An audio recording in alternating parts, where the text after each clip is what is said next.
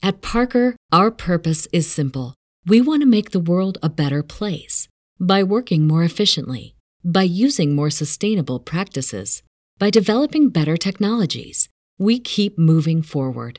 With each new idea, innovation, and partnership, we're one step closer to fulfilling our purpose every single day. To find out more, visit parker.com/purpose.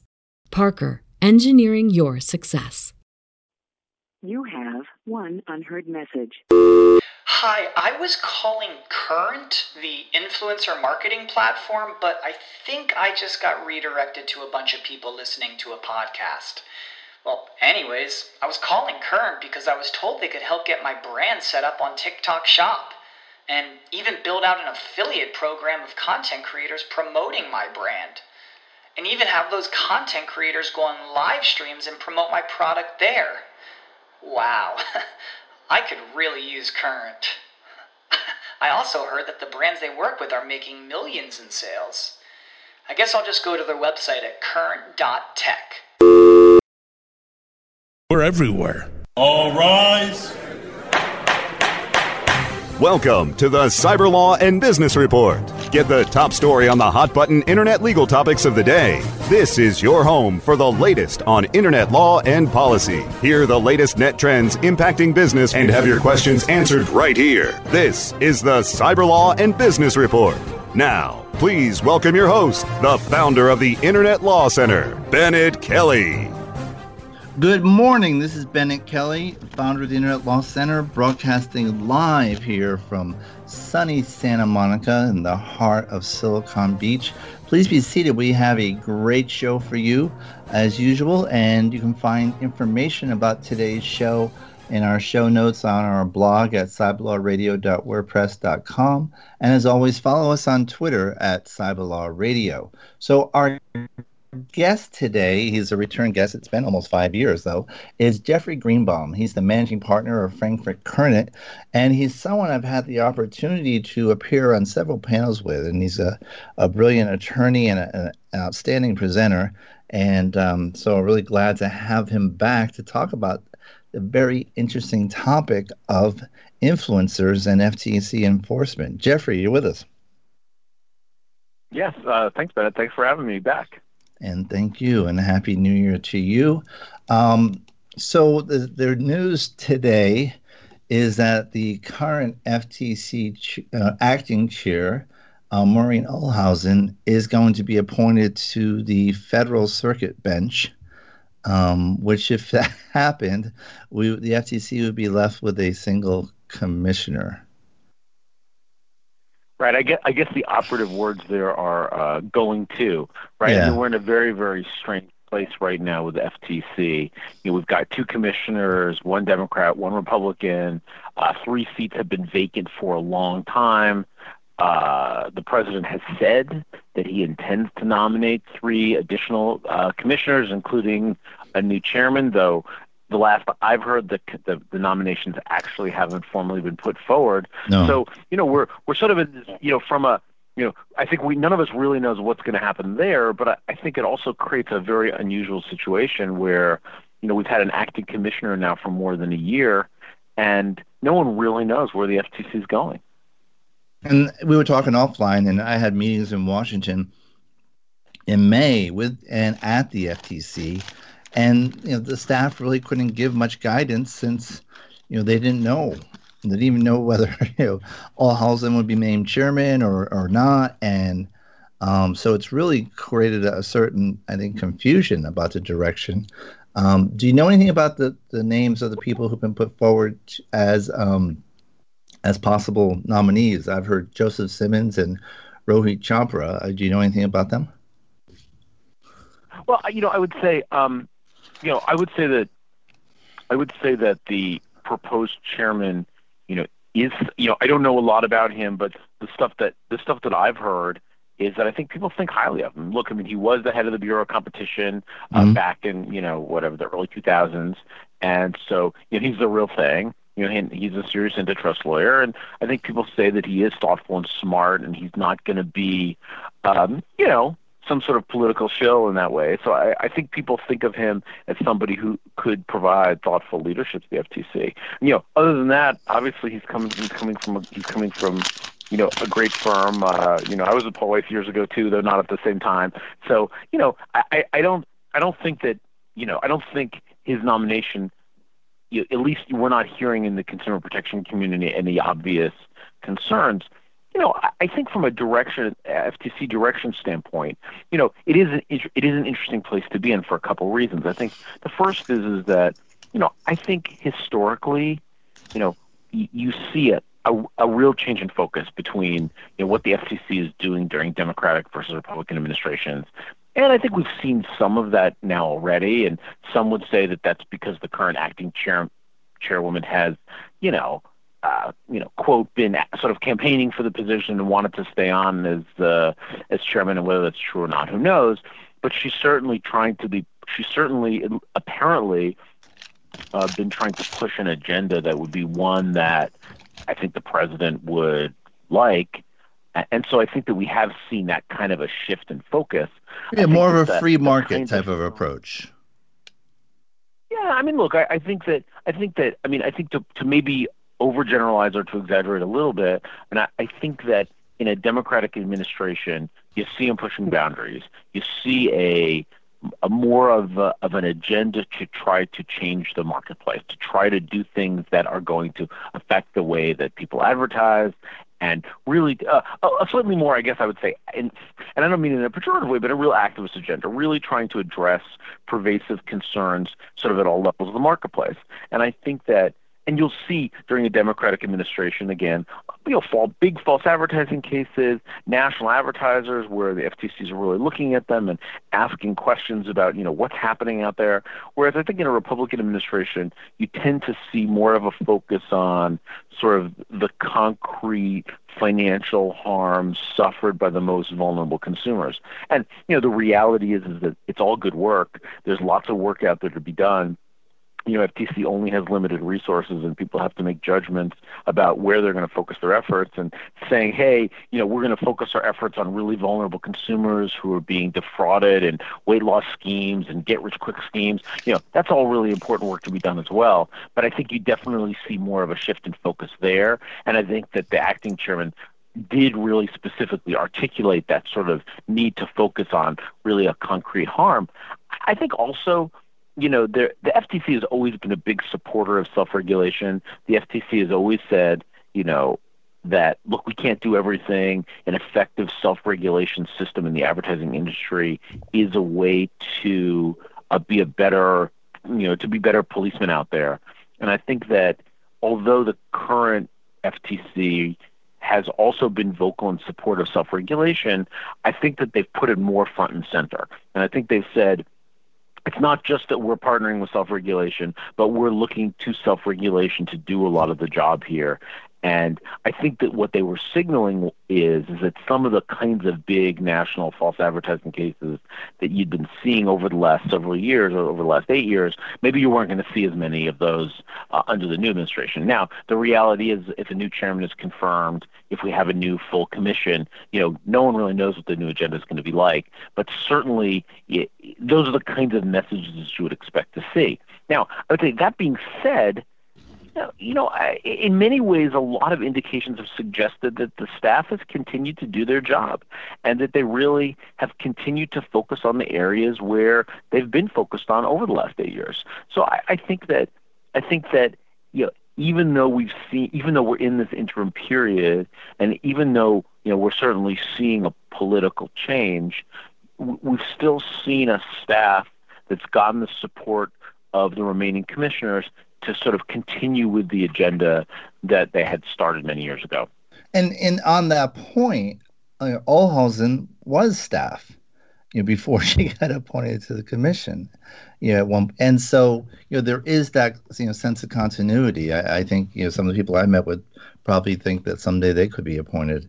But um, for those who just to step back for those who aren't familiar with the Federal Trade Commission, and we've talked a lot about it on the show, you know, its mission is to regulate on anything that's unfair or deceptive in um, interstate commerce and it has a major role in the antitrust enforcement in terms of mer- approval of mergers. And so half of the, the FTC's function is a traditional um, antitrust function, and um, which you know, is very involved in approving mergers and has a lot of economic analysis to it. And um, but then the other half is is really the National Consumer Protection Bureau, and and in our show, which focuses on internet issues, you know, we're primarily focused on on the second part, and I'll probably be talking about that today. But um, it's important. So the, the the person named chairman is a traditional antitrust lawyer, and and that's that's fine. That that's often been the case.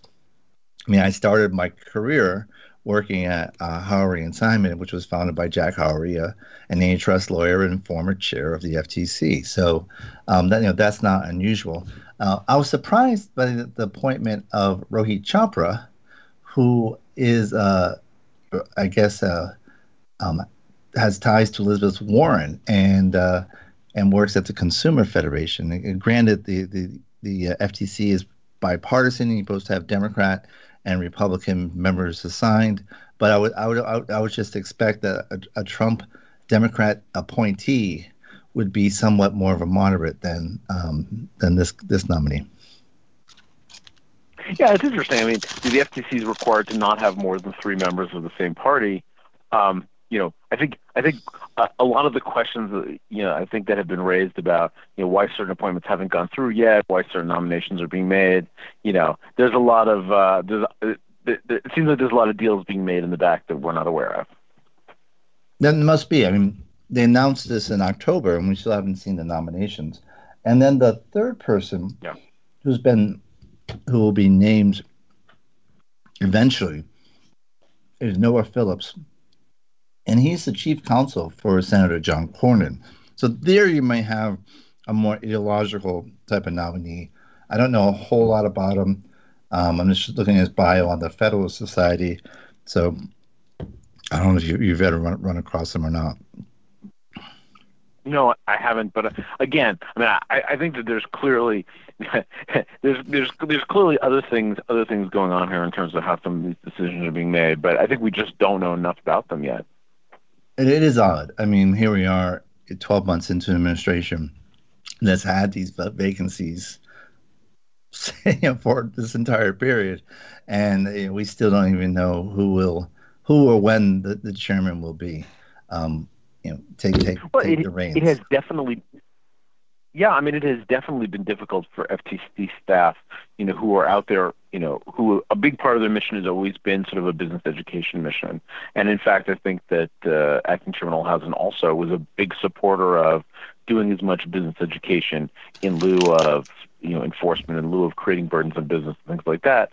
And I think the the difficulty has been for staff is very, very difficult to talk about what the priorities are and what the agenda is because, as you said, they don't really know yet. Right. And I, uh, now I know a lot of agencies you're seeing departures um, just because of some of the shift in priorities, but also um, I think you know, just confusion about what's going on.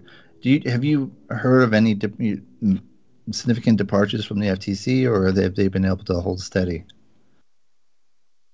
You know, I think that there's been a lot of consistency in the staff there. I mean, they really have an outstanding, smart, professional group of people who have really devoted careers to working in consumer protection. And yeah, there have been some natural departures, but I, I think that there's still a lot of the same uh, group of people there.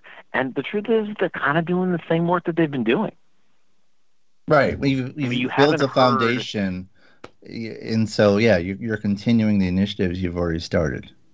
It's just a, a question of yeah, the new mean, initiatives. You, you, that's right. I mean, you know, if if if I were crystal ball reading, you know, whatever it was two December's ago, I would have said, look, we're not going to see a lot of activity out of consumer protection that impacts national advertisers. We'll continue to see the fraud cases. We'll continue to see sort of the data breach cases, but we're not going to see, you know, things where they're really trying to look at national advertising, things that affect big business in that way. But in fact, you know, we've continued to see uh, the, a lot of the same type of activity from the FTC that we've been seeing. So I think it does suggest that, um, at least at the moment, the two commissioners are in alignment about the kinds of things the FTC had been doing before, or at least many of them, and they felt comfortable continuing to do them, and have felt comfortable that that was consistent with, you know, sort of an overall agenda. And, you know, I think some of this gets back to your antitrust point, which is, you know, the, the FTC is a sort of a market-based agency, right? They're, right. they're ultimately concerned with the efficient operation of the markets. And I think that, you know, the antitrust and the consumer protection side, you know, really in many ways both serve that functions, but from a different, you know, using using different tools. And so I think that even from a consumer protection standpoint, you know, as more of the marketplace, you know, goes online, as more of the marketplace goes mobile, you know, the, the efficient the, the efficient operation of the sort of online ecosystem, you know, is critical to efficiently operating markets. And so I think right. that sort of some of the consumer protection mission that we've seen them continue really just continues to support this idea that business has to, you know, in order for American business to operate well, it has to be able to actually have the trust of consumers and operate efficiently, and people have to trust what they're seeing online. And I think that what we've seen is a lot of a lot of focus on that area. So I don't think it's inconsistent with sort of a both a sort of efficient marketplace mission, but also no, it's, I think from a Republican acting chairman standpoint, it's also not inconsistent with sort of what you would expect their approach to be. Right, and there's nothing Democratic or Republican about, for example, data security. You know, I think there could be uh, you, differences in terms of, you know, how aggressive enforcement should be, or, you know, the liability reach. But you know, all you know, Commissioner Ohlhausen has made that a priority, just as her predecessor has. Yeah, I think that's right. Uh, but I also think that you know going after data security breaches, encouraging people to keep their information, companies to keep people's information private, is also pretty uncontroversial, right? right? That's not the area where, you know, that's not the area where businesses are going to say, you know, we don't need to be careful about you know how we treat customers, uh, you know, sensitive information. So it, it seems like a it seems like a safe uh, path to tread. Although I think there's a hotel chain that might disagree with you, but um, the, going back to the Obama years at the FTC and kind of you know transitioning to what we, we're mainly going to talk about today, you know, there were there were a number of initiatives. One of which was updating prior you know pronouncements for the digital age. And that would be you know the endorsement guidelines in terms of you know how rules for how endorsements should be made and, and disclosing um, when when someone is doing an endorsement, and then the the dot com disclosure guidelines. You know they were put together in, in the early 2000s and then updated for the social media age in 2013. So you, you had that going on, um, but then you also had Go ahead. No, well, I was going to say, I think that's right. And I think you, you know you saw these big initiatives that were recognizing that you know we needed to take some of this guidance that's been around for a long time and really try to, or or that didn't exist, you know, and in terms of the disclosures in the online space, and really gives people specific guidance. I mean, it, it feels like yesterday that the FTC had to issue guidance that said that the same rules that apply offline apply online, right? So, you know, there was a period of yes, we need to figure out how the standards that we've been applying in an offline context apply online. And I, I think that the dot com disclosure guidelines, which I don't know from 2000, 2003, something like that. You know, it's, what's, what, what's so interesting what's so interesting about them is if you read the original ones before they were updated, whatever, 10, 13 years later, there there's such a sense of possibility. You know, mm-hmm. there's this sense of, you know, doing a disclosure in a print advertisement or a TV commercial, there's just not that many ways to do it. There's not that many places to do it. There's not that much technology that changes the way that consumers will be able to interpret things. And the, the, the, the dot com guidance really provided, said, look, you know, you've got unlimited possibilities now. You know, the idea that you can scroll and hyperlink and, you know, put all of this content on a page and direct people's attention to places and use other kinds of, you know, visual and sound cues to sort of let people know what's important sort of it was this incredible sense of possibility that advertise it was really going to open the door to advertisers being able to be a lot more creative about the ways in which they disclose, but it also sort of at that moment suggested that you know there may be some more flexibility there that the FTC was going to really let people use technology in a logical way to you know to help them do these do do these things better. And I, I think that you know one of I think one of the difficulties is is that you know, sort of from an FTC perspective, the consumer doesn't have to do a lot. Right? In other words, you could have a legal to, to, to take a sort of a, a simple example. You could have a print advertisement in your newspaper that has that's promoting some cars, and at the bottom of the ad, there's a block of disclosure that explains what it's about. And you could have a legal standard that requires that in order for a consumer to be misled by an advertisement, they would actually have to read the advertisement right? That could be the legal standard, right? Like you you can't just read the headline and turn the page and say you were confused. If you're going to say you're confused by something, you actually have to read the whole ad and digest it before you turn the page. And that's not the legal standard. I mean, the legal standard really is is that we sort of take consumers the way that we find them and that we understand that consumers are going to be exposed to all types of advertising and look at them, you know, briefly while distracted, while thinking about other things. And as a result, you're responsible for their failure to be careful when reviewing advertising.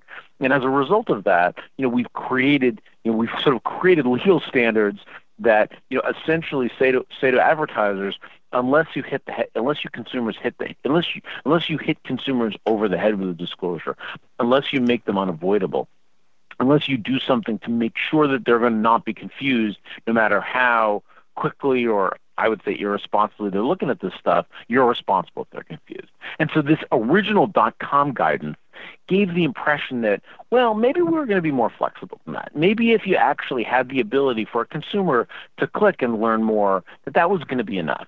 And so there was this incredible sense of possibility. And so I think this is a long way of saying that 10 years, 13 years later, whatever it was, when they issued the revised dot com guidance, they mm-hmm. kind of took it all back.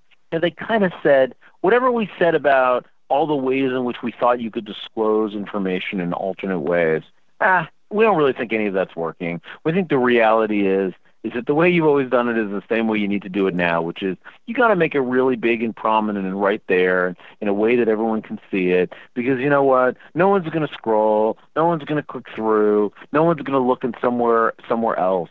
You know, they're really they're really you really got to give it to them exactly in the easiest possible way that you can give it to them. And so I, I think that it's when when advertisers think about disclosures online and really we're talking about social media today it's really important to understand that from an FTC perspective they really they don't expect consumers to take any action to protect themselves or barely any. And second they believe that consumers are so likely to miss disclosures because of their placement their prominence because of everything else that's going on on the page that if you're really trying to use a disclosure to solve a problem, you're going to have to go out of your way to do it. And so I think that that's the message that we got from an FTC in the revised, sort of during the Obama years, which was the online disclosures don't really work sort of the use of technology isn't really helping. The sort of one click away that everyone was relying on to say, well, if it's one click away, you're really misled. You know, we really had to sort of take a step back and say, you know what, that's not what they're saying to us anymore. What they're saying to us now is make them unavoidable. Figure out how to make sure that no matter what you say to consumers, they're also going to see the qualifying information. And one important thing for the FTC is that consumers must know when when they're viewing an advertisement. They must know when at, you know they're being advertised to. And on that point, we're going to take a break so you can be advertised to. We'll be right back after these messages. You're listening to Cyberlaw and Business Report only on webmasterradio.fm. Stay tuned for more of the Cyberlaw and Business Report after this brief recess for our sponsors. Are you looking for the best in WordPress speed, security, and scalability? WP Engine is a digital experience platform for WordPress, powering digital experiences for large brands around the world. With easy to use site management tools and powerful do it your way development features, WP Engine gives you the flexibility to build it your way. Improve your SEO and conversion rates with a faster site on WP Engine. Learn more on WPEngine.com. Hello, I'm Hector Elizondo, and I want to talk to you about getting older. My body hurts, my joints ache, and sometimes I forget. I forget that doing all your own scenes for a movie isn't always the best decision, especially when you're galloping high speed on a horse named Archibello. So yes, my body hurts, but it's not because of my age. It's because I'm living my life.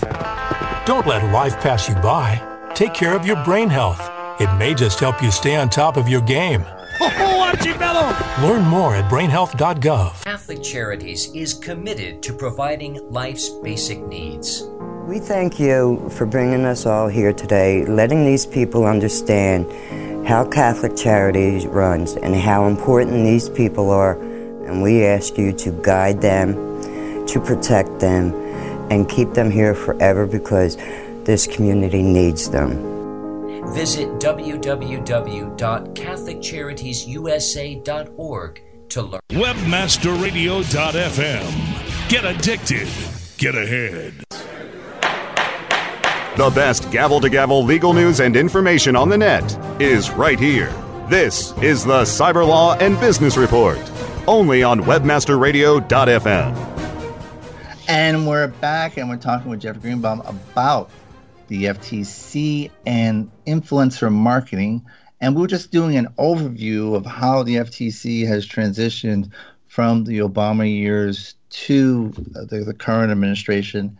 And we were talking about some of the efforts they made in the FTC endorsement guidelines and the dot com disclosure guidelines. Another initiative they had, though, was trying to make sure consumers knew when they were being advertised to. And that we saw through the promulgation of native advertising guidelines. And then with an increased emphasis on addressing, I guess, something that no one really could have foreseen in 2003 when they did the initial dot com disclosures, the, the rise of influencer marketing. Is that a fair assessment, Jeff, you think? Yeah, absolutely. I mean, I, I, sort of, sort of, I sort of use the sort of the land shark analogy, right? I mean, you know, the the the, the idea of transparency in advertising is nothing new. You know, and Saturday Night Live when the Land Shark was trying to get in, and they were claiming they were a flower delivery or whatever they were delivering, right? You know, the FTC says no. You know, if you're a land shark, you got to tell people you're a land shark. And I think that you know we've seen it for literally I don't know 30, 40 years. You know, FTC has given guidance that says if people are being advertised to, they have the right to know that they're being advertised to, and that misleading formats formats that confuse consumers about what they're seeing is they say it's a deceptive practice under Section 5. You know, they also say that when it, someone is speaking on behalf of a company, people have the right to know that that's happening, and failing to disclose that is also deceptive practice. And again, this is not new guidance. I mean, the, the FTC's endorsement guides have been around for a long time, and have always said that you know if if an endorser if there is a material connection that an endorser has with an advertiser, that that material connection needs to be disclosed. And the reason for that is is that it's impossible to um, or one that's not a, a, material connection that's not reasonably expected by the audience needs to be disclosed. And the reason for that is, is otherwise you really can't judge the weight with which right. to give the statements if you don't know the reason that they're giving them. And again, I, I think the, the reason that it's important to think about um, you know, is is it a connection that they would have expected? Is it you know, if you see a celebrity appearing in a TV commercial, right? You know that that celebrity has been paid, and you don't need to disclose that they've been paid because everyone knows they have been paid. But the thing that we didn't really, the thing that I think took people by surprise a little bit was what if that same celebrity promotes the product in their Twitter feed, and they tweet out, you know, love my new Cadillac, and you know, the guidance that we've been living under for a long time was is you don't need to disclose that celebrities have been paid because everyone knows that they've been paid.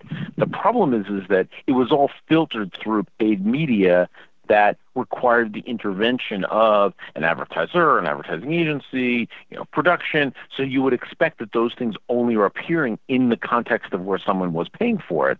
But, you know, in the sort of everyone's a publisher, everyone's a speaker world that we live in today, you know, celebrities are on Twitter for lots of different reasons.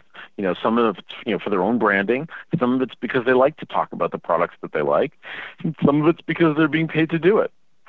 And so, you know, some of the guidance was really about focusing on the revision of the endorsement guides, which also came sort of during the Obama years, was really to align the endorsement guides with the kinds of issues we were focusing uh, focusing on, particularly with respect to social media. And I think that the the guidance has really been that you know the rules are the same.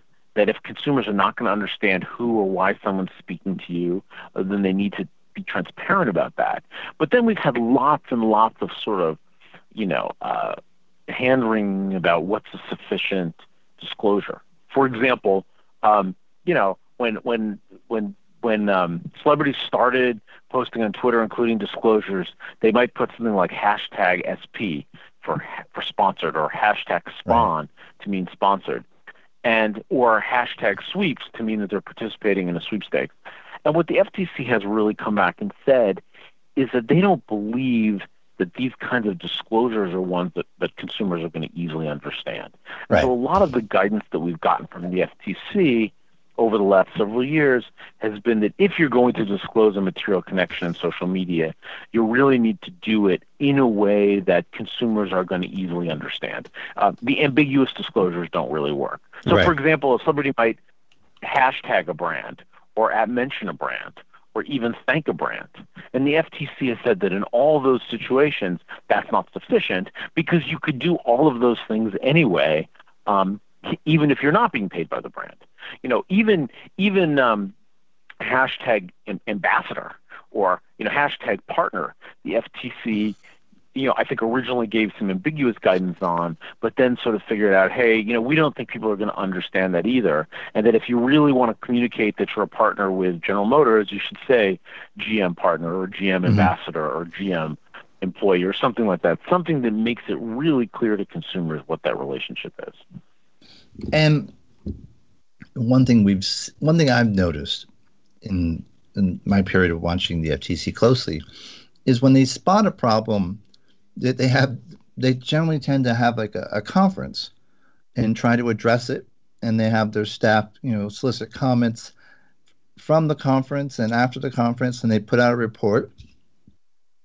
And then they monitor what's going on after the report is issued and they send out for about a year or two they send out warning letters saying hey you know we really think this is a problem and you, you should kind of align your conduct along that way and um, we're not going to take any action now, but you know we want you to take certain corrective action, and otherwise you'll you'll be fine. And then they, they I, I call that the check swing approach. You know they kind of they get your attention, but they don't really do anything. And and after a couple of years of check swings, they they then start launching enforcement actions. And I feel that in the last two years, we've moved from the check swing approach to enforcement when it comes to influencers. And I don't know if that's your perception or not. Absolutely, I totally agree with you. I think that the FTC is not a gotcha agency. They don't typically come out of the blue and say to some advertiser, you know, what you're doing here is deceptive. We want to go after you for it. They tend to do a lot of very, very public things to sort of let people know what are the issues that they're going to be concerned about. And so I think you're right. I think that they typically you know, hold a workshop, issue guidance, do warning letters, you know, speak at the big conferences where these issues are discussed, and really let people know what's on their mind. And I think you're right. I think that we saw, you know, a bunch of warning letters. We saw the revision of the endorsement guides. We saw they issued FAQs. They did a lot of things to try to get the business community up to speed with the kinds of issues that they were concerned about. And then, um, and then they've started to focus more on enforcement. I mean, I think another thing is is that you know, the FTC is often really focused on trying to address issues in a strategic way, right? I mean, they are not saying, let's see if we can stop every possible influencer, every possible company. You know, they're right. looking for cases that cases that make a statement, right? So if they've brought a case against a company that uh, held a blogging event and didn't tell the bloggers that they needed to disclose the fact that when they posted reviews that they were also compensated or incentivized to post those reviews. You know, you know, they're less likely to bring that case again. Instead, they're going to bring a case against a company that ran a sweepstakes on Twitter, which is the case they brought against Cole Haan several years ago, right. where you know Cole Haan incentivize people by saying we'll enter you into a contest if you post a photo of our shoe on Twitter with a particular hashtag. And so you know, the FTC sort of goes step by step and says, well, what can we cover? What's another issue that we can take on to sort of sort of give this sort of give this guidance? I mean, you know, another complicated thing here is that you know, unlike other areas of administrative law, the FTC isn't an efficient rulemaking agency because of the sort of the restrictions on the way that an F- the FTC would have to go through a rulemaking process, they don't tend to issue rules. And as right. a result, a lot of the guidance a lot of the guidance we get from the FTC is through advisory, non-binding, non-independently enforceable guides like the endorsement guides or the green guides, you know, or through settlement agreements. So as a result of that, and this, this is maybe a, a, a, a topic for another day, but you know, as a result, what happens is is that we end up complying with laws that aren't laws, that haven't really been subject to maybe sufficient public comment, that aren't necessarily that isn't necessarily guidance that is required by Section Five, and it's sort of a it makes it, it's sort of the it's sort of the FTCing of advertising law, which is that you know we're not really complying with advertising law. We're complying with what the staff believes, thinks, wants to be should wants that it wants to be wants for it to be you know deceptive under Section Five. And so as a result, I think that one of the things we've seen now is yes, we're seeing a lot of enforcement, but we're also seeing you know the FTC taking a very very aggressive position about what is uh, potentially deceptive under Section 5. And you know, the reality is, is the cost and the exposure of battling the FTC and the adverse publicity, you know, leads companies to err on the side of settling these cases. Right. And then we see, well, they did this, they settled the FTC, so it seems like you shouldn't really be able to do that either. And so you, know, you get, you sort of, the ability, you have the ability to do less and less and less. I'll give you an example. You know, the FTC uh, over the last several years said to consumers, said to businesses, you know, we believe that if you've got a sponsored post, like an influencer speaking on your behalf on Twitter, we believe that the most effective way to communicate that is to put hashtag ad at the beginning of the tweet. Mm-hmm. Right. So before you before you then before you then write out your 140 or now 136 or seven characters, right? You have to write hashtag ad. Now, what's the rationale behind the FTC advising you to put hashtag ad at the beginning of the tweet? It's that they believed that consumers were not going to be able to read a whole 140 characters without being misled. Right? right. Now, that kind of guidance where the FTC says, you know, they're, they're uh, at such a micro level, not only do you have to disclose to consumers that, that, that there's a material connection, but we're going to tell you or strongly advise you that we believe these are the words that are the best ones you should use, and we are these are the words, and we're telling you that this is where they should be. And so the FTC has gotten very, very prescriptive about that. In fact, you know, the FTC came out with a report uh, pretty recently. I think it was in the was in the was in the fall? The sort of the report on the, they did a study on disclosures in search engines and on native advertising, and the study was essentially a research study looking at consumer perception of different disclosures. So, you know, they would take a, a an ad that might appear in sort of in Google search, and they would put a disclosure on the upper right hand corner and the upper left hand corner. And right. they'd see which is more effective. And they'd put a disclosure in gray versus in black, or in black but with orange highlights, or put the ad with a dark border. And so, you know, what the FTC was doing there was basically you know, giving themselves really concrete evidence that supports that the kinds of advice that they've been giving in the guidance is really supported by actual consumer perception data. Now, the, that report itself is a little misleading in that you know, much of the report doesn't really have statistical significance. Much of the report is much more just about directional information in terms of the kinds of things that people should think about. But one of the big conclusions of the report was yes, if you do the things we say, your ads will be less deceptive. But they said they also said that the disclosures didn't really solve all the problems. And this gets back to this basic notion the FTC has that disclosures just aren't that effective, and that even a really effective disclosure, even a really strong disclosure that's placed well and that's prominent and that's easy to read and easy to understand, um, you know, is not that likely to really you know really prevent all the per- potential deception that's out there. So what, it, what all this really means is, is the FTC is trying to is looking for advertisers to hear this guidance that they're giving us, which is very very specific. Really pay attention to the specific creative choices that you're making about where those disclosures go and what they look what what they look like, because they are very concerned that the kinds of disclosures that people are using, you know, really just aren't just aren't aren't sufficiently noticeable and people really won't, won't understand them. And so I think as we see these enforcement, as we see these cases happening, what we're seeing is, is the FTC is given a tremendous amount of guidance at this point and taking lots of informal action. And now is really is really trying to focus on well, who can they go after? What are the cases that they can bring that's going to address any you know that's going to address some of the, the enforcement issues that they still see that are out there. And in influencer marketing, you know, obviously something that was not, or maybe was, but very in small um, market a decade ago. Um, I'm looking at something that in 2017 there was 570 million spent by marketers on influencer marketing on Instagram alone. So you know Twitter, Facebook, you know, those are those are separate, and um, so it's become this booming industry. And uh, you have, you know, any number of celebrities, or you know, now you have these YouTube celebrities, as we saw, um, who got some attention this weekend, trying to um, negotiate their way into free hotels because they're such an important YouTube influencer.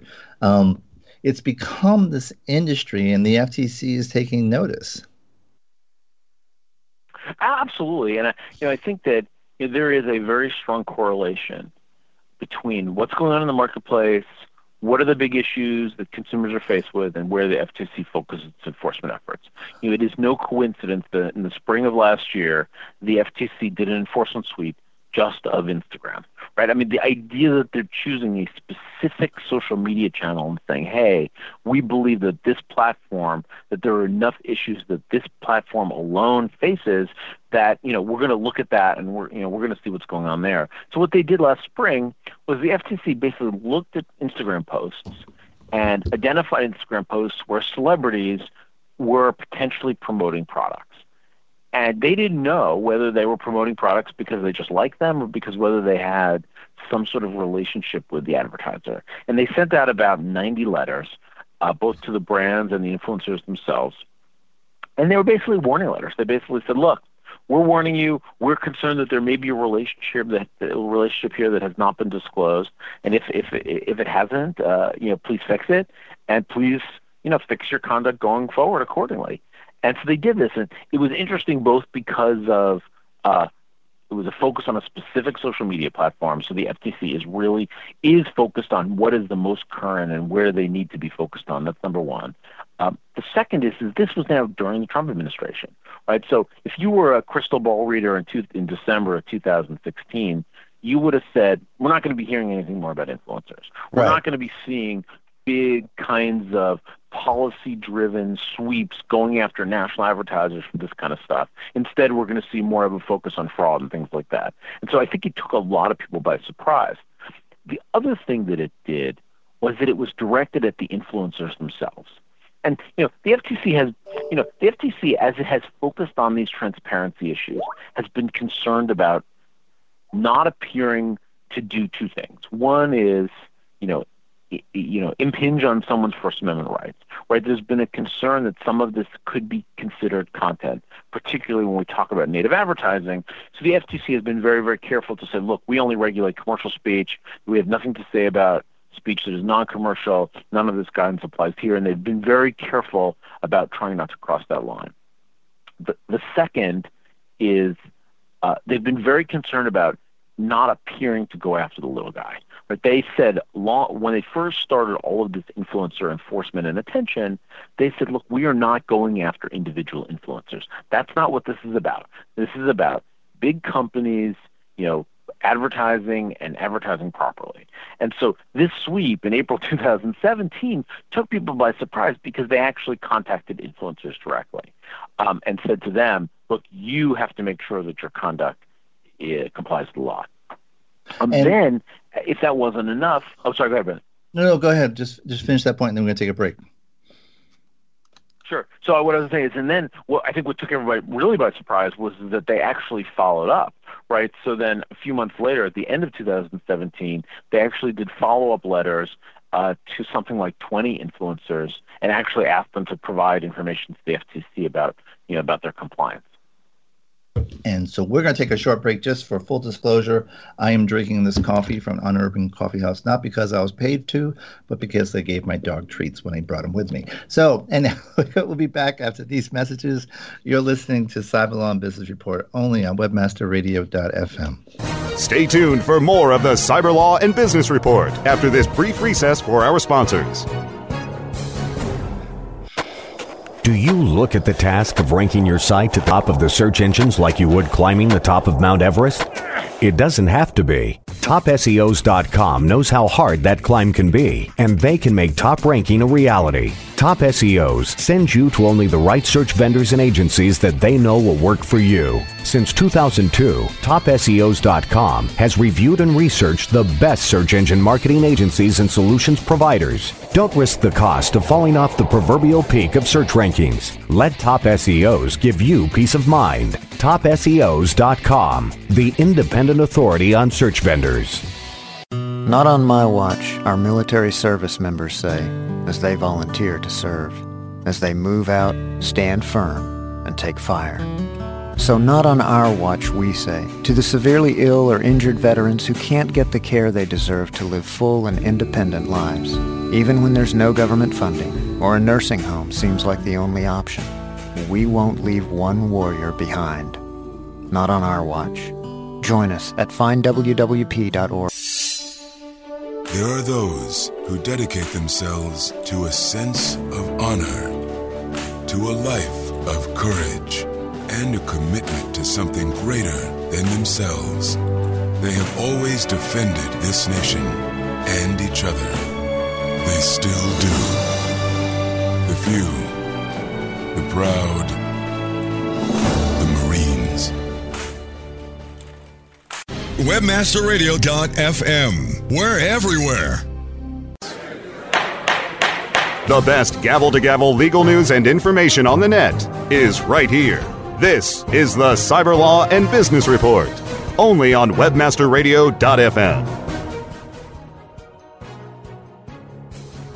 About the sweep of letters that went out from the FTC to influencers, and to give you a sense of who they were sent to, and also I can imagine, you know, lawyers like Jeffrey and others um, must have had quite a time fielding calls from the like of Kim Kardashian, Kylie and Kris Jenner, David and Victoria Beckham, Anne Hathaway, Blake Lively. Um, who else we have here? Naomi Campbell, Chrissy Teigen, Heidi Klum, Pharrell, Steph Curry, Drake, and uh, and J Lo. And so uh, so Jeffrey, did you have to put J Lo on hold to talk to Pharrell, or were you talking to Beckham? well, what I would say is, is that it, de- the letters def- definitely created uh, quite a stir. They definitely raised a lot of concern for both brand and celebrities, and you know it required. You know, look, there is no question that there were issues. There are issues out there that required people to address, and I, I think that I think that the Instagram sweep was very effective in raising this level, raising the level, raising the concern to another level, both among brands that maybe hadn't been focused on it in the way they should, as well as to sort of celebrities and their representatives. So I think it, I think it was, it certainly was very a very effective way of getting people's attention. I mean, that being said, you know, look, uh, to say something totally obvious, that the so the sort of the social media ecosystem is so big and there are so many people posting and there's so much sponsored content and there's so many people working on this stuff that it is not a it is not an easy fix. And you know we're not going to see we're not going to see these problems going away anytime soon. And so I think as a result of that you know we're still seeing the FTC focused on this issue and we're still seeing the FTC bring enforcement actions. I mean one of the things that happened in the fall was the FTC actually brought its first enforcement action against the influencers themselves and again, mm-hmm. remember, thinking back to a few years ago, the FTC said they were not going to sue influencers themselves, and this is really the first case where they did it. uh, and again, I, I would say, you know, is that an indication that celebrities may be a target in the future? Yes, I think it is yes. an indication that celebrities will be a target in the future. But I also think this case was sort of a baby step. This case was about uh, two guys that owned a company and they were promoting their company without disclosing their connection to the company. So right. yeah, you were going after the individuals, but there was a very close connection to the brand behind it. Uh, you know, we haven't yet seen a case like that where you know they pick a supermodel and sue her for failing to include the proper disclosure on Twitter. You know, but is that case coming? Yeah, it's absolutely coming. And and and consistent with their practice, when the FTC announced this action, and which was um, the CSGO Lotto case, and they did it by making another educational release ex- and explaining um, one having a, an infographic do's and don'ts for social media influencers, which are on our show notes, and with the acting chair, chairwoman Ohlhausen actually having a video message that went out on Twitter. And, and, so once again, you know, we're taking action, but you know, we're basically saying, please, please, please, you know, we really mean it.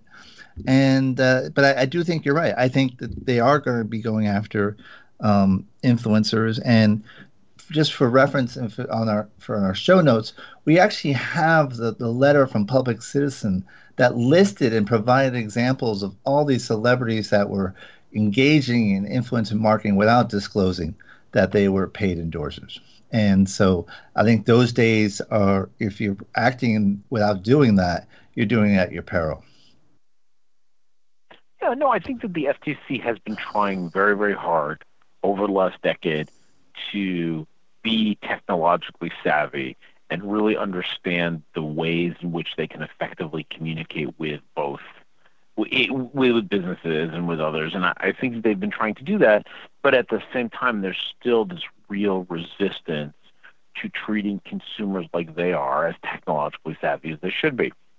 One example, you know, oh, oh, many of the social media platforms have tried to create disclosure tools to make it easier for brands and celebrities to disclose their connections.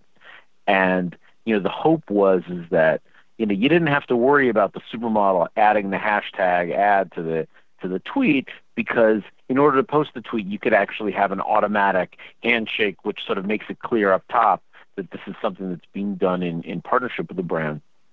But in that most recent guidance the FTC issued, they basically said don't rely on those social media tools. You know, we are not convinced that consumers are really going to process those and understand them as well as they will a prominent disclosure in, in, in the body of the tweet.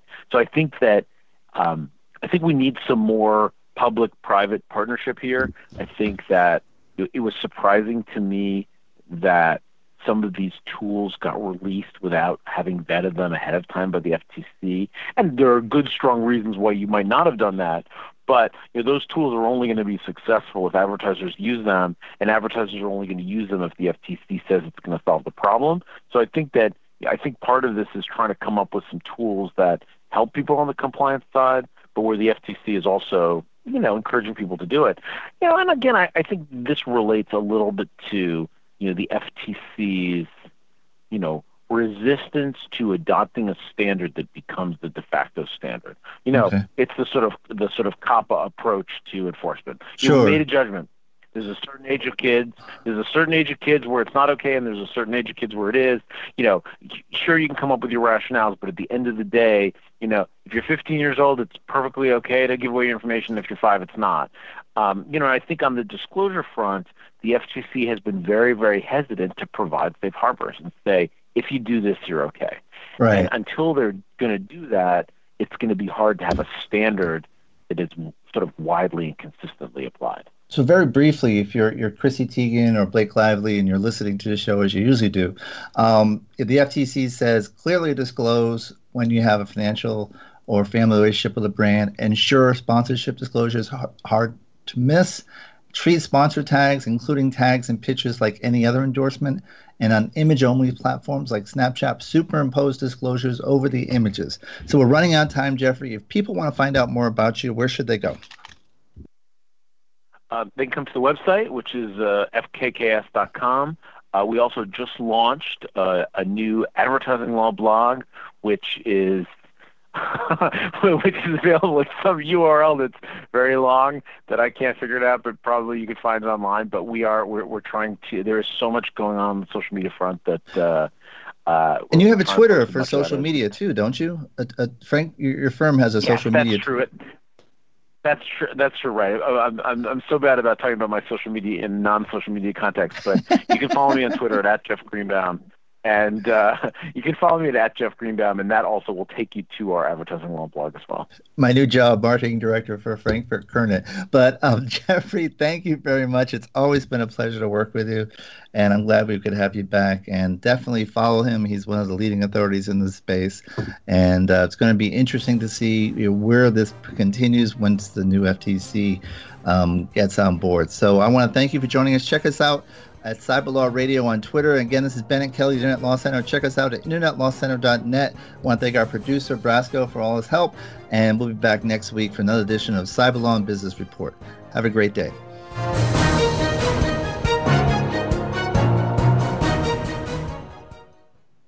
The opinions expressed on this program are those of the guests and hosts and do not necessarily reflect those of webmasterradio.fm's management or sponsors. Any rebroadcast or redistribution without authorized consent of webmasterradio.fm is prohibited.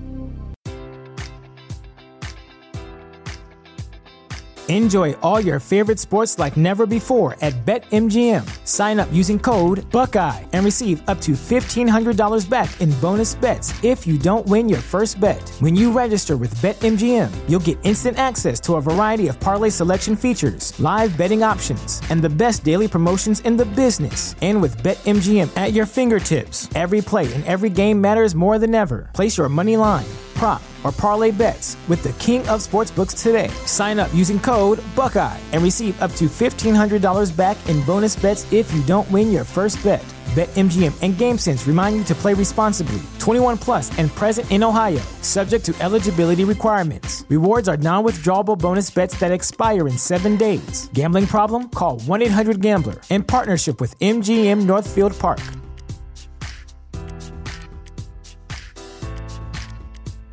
Say goodbye to your credit card rewards. Greedy corporate mega stores, led by Walmart and Target, are pushing for a law in Congress to take away your hard earned cash back and travel points to line their pockets. The Durbin Marshall credit card bill would enact harmful credit card routing mandates that would end credit card rewards as we know it. If you love your credit card rewards, tell your lawmakers hands off my rewards. Tell them to oppose the Durbin Marshall credit card bill.